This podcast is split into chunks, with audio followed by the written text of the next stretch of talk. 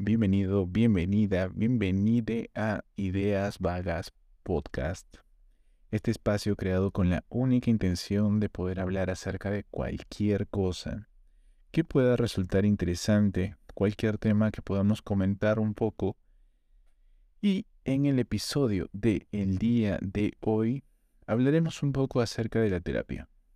Es puntualmente de qué es y qué no es terapia además de algunas situaciones que rodean a esta idea, a justamente la terapia. bueno, primero, ¿cómo fue que este tema vino a mi cabeza?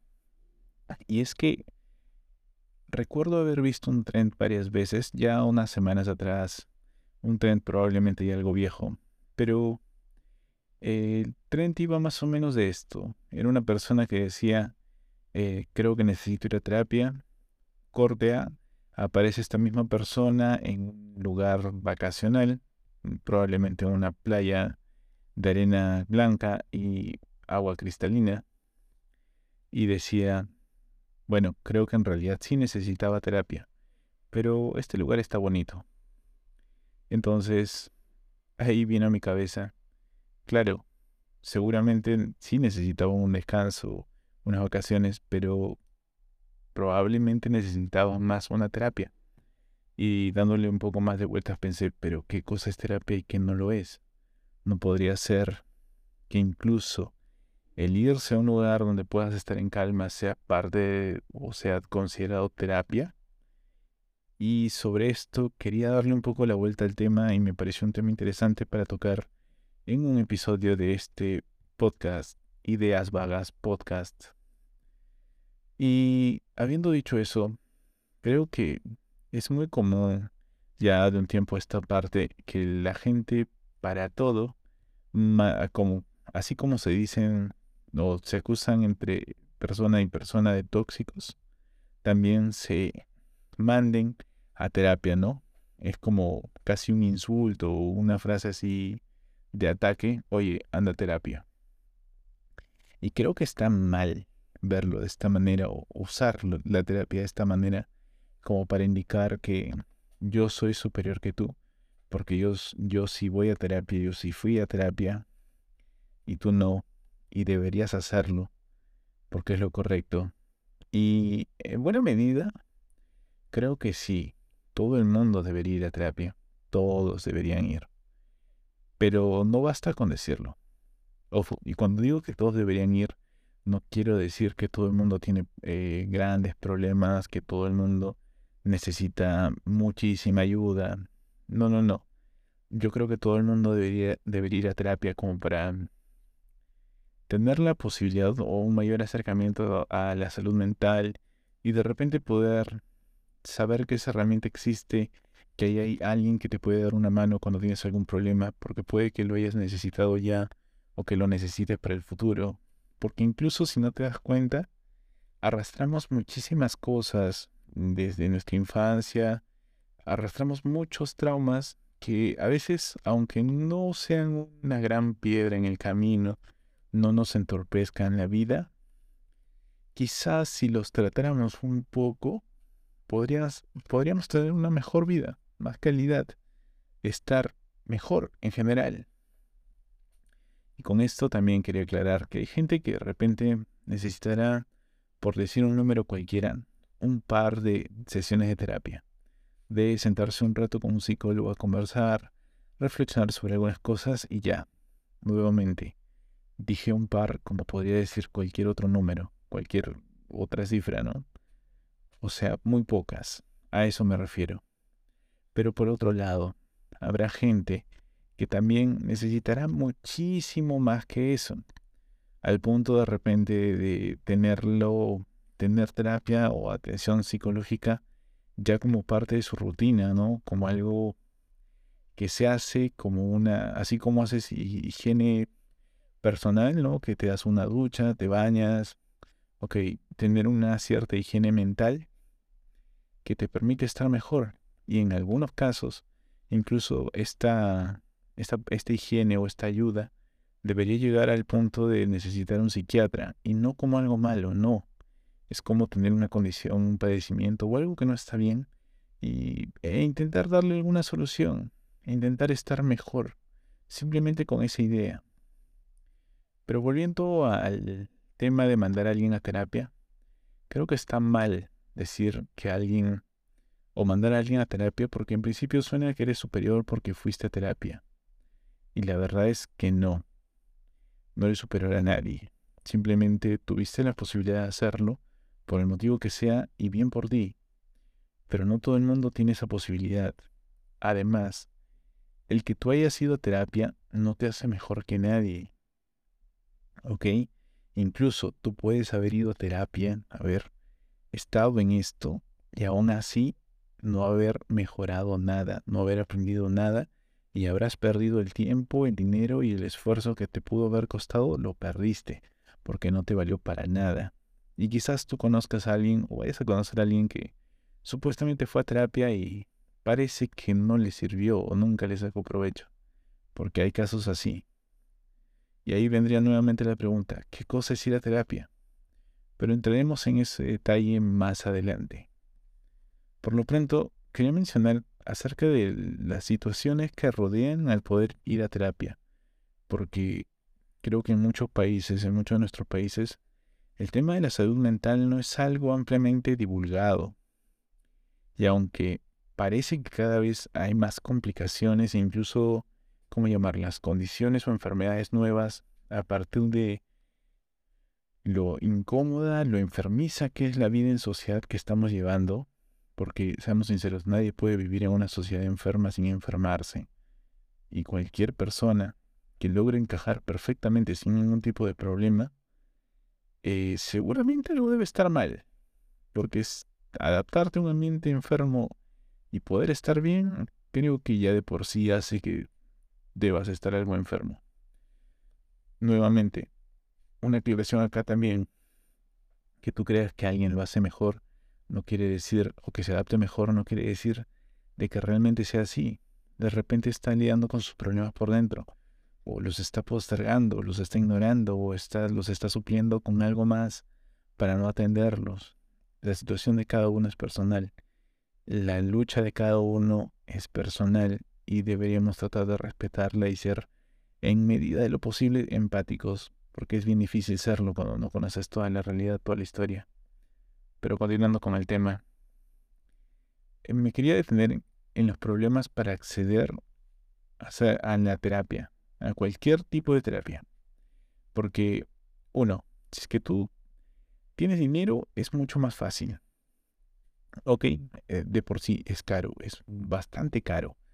Eh, quizás hayan algunas organizaciones o algún tipo de ayuda social, por llamarlo de algún modo, que te permita acceder a esto a un coste menor, pero es caro. No solamente en dinero, sino en tiempo, porque no todo el mundo tiene el privilegio de poder tener tiempo para atender su salud mental y tener y poder dedicarle las horas los minutos que esto pueda pueda llevar sin descuidar algunas otras obligaciones que de repente en muchos momentos se presentan como algo más urgentes que el atender problemas de salud mental, ¿no? Que finalmente uno a veces no le da la importancia de vida, pero es, es tanto como, es tanto, en algunos casos aún más importante que la salud física. Ahora, si es que tú no tienes dinero, todo esto se complica enormemente más.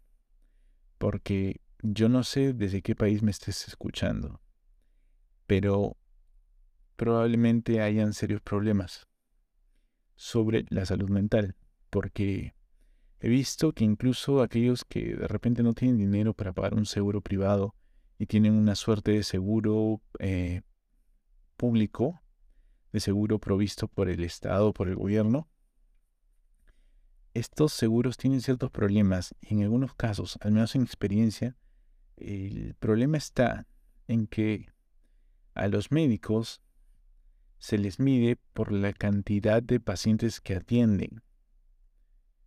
Ojo, esto es según mi experiencia en mi país. A los médicos se les miden por la cantidad de pacientes que atienden. ¿Qué quiere decir esto? Su indicador o su número de éxito no es la calidad o la recuperación que puedan tener sus pacientes. No. El número que marca su éxito es la cantidad de personas que atienden. ¿Cómo atiendes más personas si el tiempo que tienes es uno establecido? Pues dedicándole menos tiempo a cada persona. ¿Cómo serías un mejor, eh, cómo decirlo, eh, profesional de la salud en ese sistema? Tratando rápidamente a todos y cada uno de tus pacientes. No hay de otra. Y está mal. Creo que en este punto quizás puedas entender y pensar lo mismo que yo, que eso está terriblemente mal. Pero es como funciona. Lamentablemente es como funciona. Creo que por difícil que pueda ser, el indicador de, de éxito de un profesional de la salud debería ser el grado de recuperación que tenga el paciente. Lo que en sí entiendo lo hace muy difícil de medir, porque cada paciente eh, es un mundo diferente y cada paciente tendrá sus necesidades, cada paciente tendrá su nivel de complejidad y por lo tanto tendrá muchos o pocos niveles de, de bienestar, ¿no? De mejoras. Entonces, ese es un problema. Otro problema que he visto ya en general sobre la salud mental es la información o el acceso que tenemos a esta información, a esta información relacionada a la salud mental. Porque sin duda alguna genera estigmas sociales. Yo he escuchado a muchas personas decir eh, a la gente que a la gente le gusta escuchar las historias de personas con depresión solamente cuando las personas han salido de la depresión y estoy, eh, por mi experiencia, convencido de que es así. La gente solamente quiere ver las historias de éxito. Yo tuve una depresión y salí de esto. Logré vencerlo, logré superarlo. ¿Qué hiciste? Fuerza de voluntad. Me levanté un día y dije ya no voy a estar más deprimido y empecé a trabajar para eso. Me puse a hacer mis actividades, conseguí un mejor trabajo, bajé de peso y no sé, mil cosas. Pero esto eh, no es así para todos. esa opción de cambiar de mentalidad de un momento a otro no es una opción para todos. Y la gente no quiere eh, la depresión o le cuesta aceptar la depresión en otros cuando no se ha superado. Eh, pienso yo, porque no lo sé, pero pienso yo que debe estar relacionado con el hecho de hacerte cargo. No, porque tener una persona que, por ejemplo, lleva una depresión, un problema de salud mental tan grave como la depresión, es muy difícil. Y yo sé, también por experiencia personal, que desde afuera se puede ver muy mal. Puede verse como, a veces, como si una persona fuera simplemente alguien ociosa, alguien desganada. Y no sabes o no logras comprender la magnitud de la lucha que está teniendo dentro. Todo lo que está peleando y luchando cada día y a veces en cada hora en su cabeza. No logras entenderlo. Es difícil. En una parte de mí, en este momento siente las ganas de hablar un poco acerca de la película de Joker, donde aparece Joaquín Phoenix el último Joker, creo que, creo que fue el último, no estoy seguro. Pero en todo caso, el mejor Joker, a mi parecer. Pero también siento que esto es caricaturizarlo un poco y llevarlo un poco más al extremo. Pero hay una frase, creo que es una frase de la película que se hizo muy conocida, o si, o si es un meme, no estoy muy seguro, pero básicamente decía que la gente espera que todas las personas con algún tema de salud mental se porten o actúen como cualquier persona normal. Y eso en muchos casos es muy difícil y en otros es simplemente imposible. Y creo que en este punto deberíamos tener la información suficiente como para no necesitar excluir a nadie, sino darle eh, las condiciones que le permitan desarrollarse en la medida en que esta persona pueda desarrollarse. Hay personas que se podrán recuperar y llevar, entre comillas, lo que podemos entender como una vida normal. Y hay otras personas que simplemente nunca van a poder. Y estas personas deberían tener garantizado la posibilidad de llevar una vida digna, que en sus condiciones, que en su situación, eh, puedan vivir lo mejor posible y que esto no sea un impedimento para un acceso a una calidad de vida. Junto con estos estigmas sociales, creo me pareció importante recordar lo que yo pensaba un poco de niño, porque creo que de pequeño uno está bombardeado con mil ideas que te presentan medios, caricaturas, diferentes situaciones, y sobre todo de niño, comentarios de adultos, que en ese momento uno no se cuestiona, porque ¿qué conoce uno del mundo?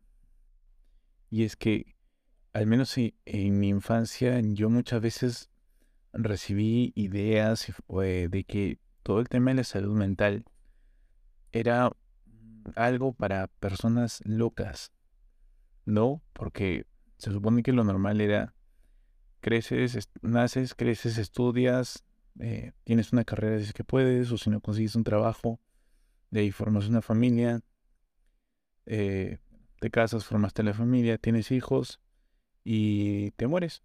Y ya, eso es la normalidad y eso es lo que se espera de todos y cualquier persona que tenga alguna dificultad para transitar estas etapas o estos caminos de la vida ya preestablecidos, probablemente es un loco, alguien que simplemente no encaja y que por lo tanto hay que hacerlo a un lado porque requiere ayuda especial. Siguiendo un poco esa idea, la labor de un psicólogo era básicamente la labor de un loquero, ¿no? De alguien que va a atender a alguien, a un profesional que va a atender a alguien que está realmente mal de la cabeza. Y ni qué decir del caso de un psiquiatra, porque creo que el típico paciente psiquiátrico que se ha relatado, que se han dedicado muchas veces los medios a mostrar, era el de, era el de una persona con una camisa de fuerza blanca, encerrada en un cuarto de cuatro paredes, acolchadas blancas, como para que no se haga daño, ¿no? Un cuarto puffer, ¿no? Que perfectamente podría ser brandeado con North Face blanco. Ese es el estigma. Y también, ni qué decir con otros tipos de pacientes psiquiátricos o con temas de salud mental. Eh, psicópata. ¿Qué era un psicópata? Un asesino en serie.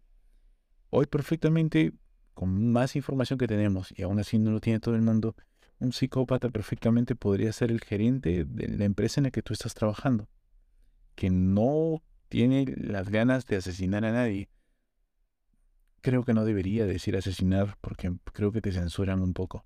Bueno, ya lo dije, no lo voy a editar. Que no tiene las ganas de desvivir a nadie.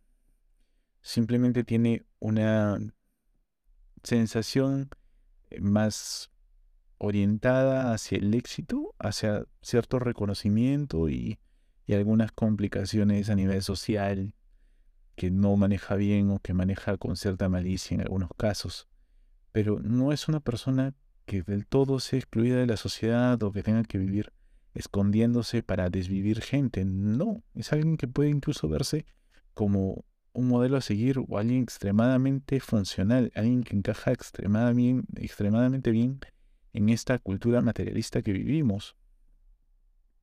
Y como creo que ya mencioné hace un rato, en el caso, por ejemplo, de un deprimido puede verse como un ocioso y hay muchas más eh, situaciones que afrenta gente con problemas de salud mental que no se, que no se conocen así a la, que no se conocen a profundidad, que simplemente por ahí, si es que hay suerte, en alguna vez escuchó mencionar a alguien hablar sobre esto.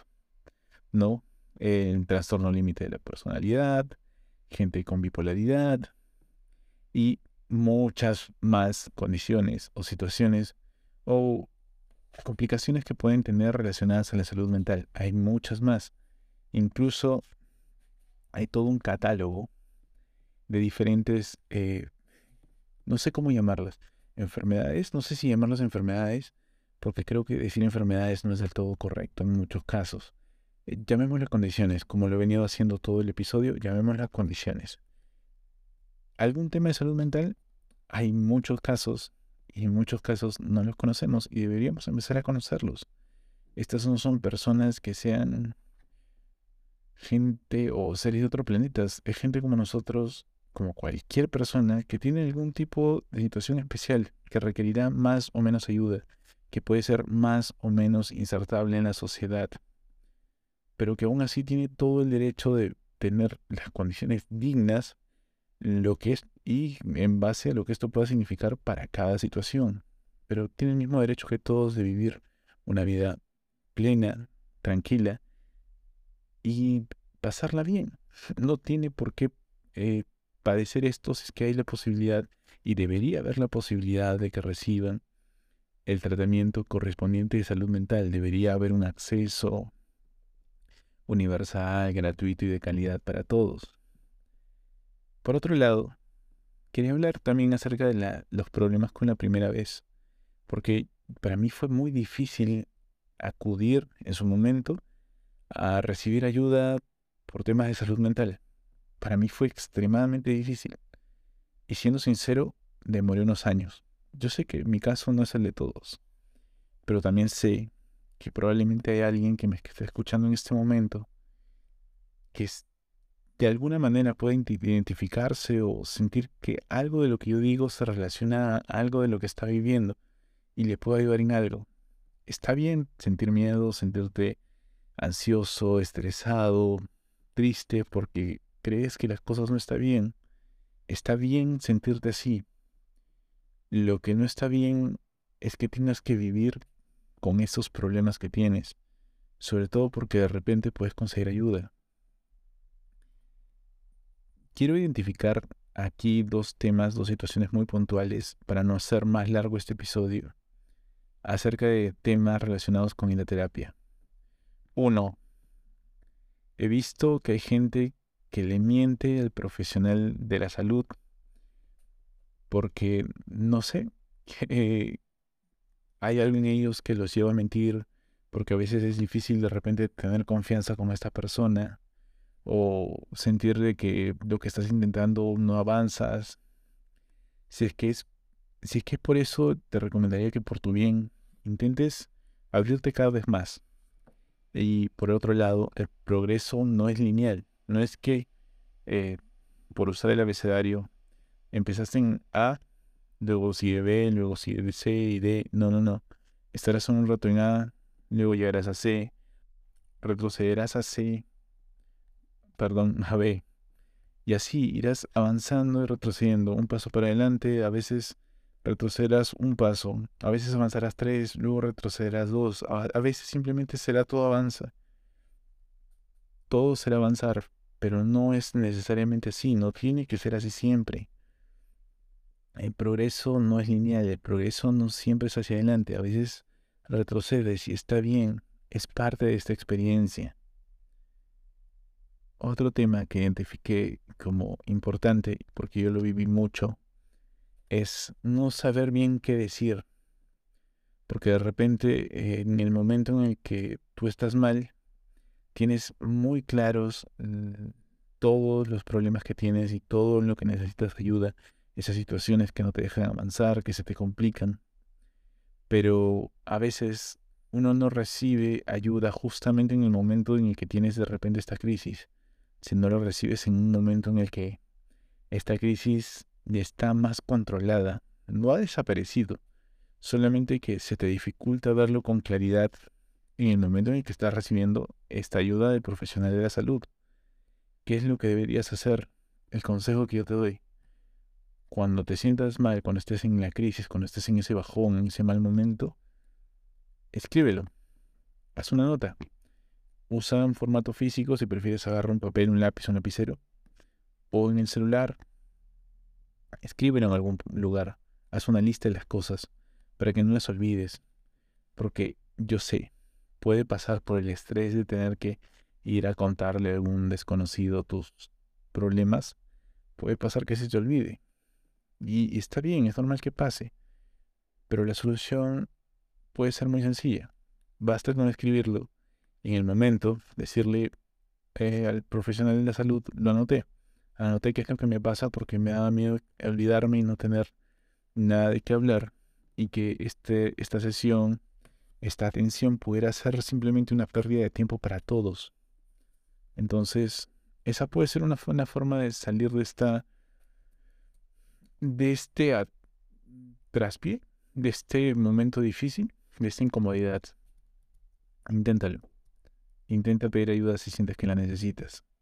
De verdad.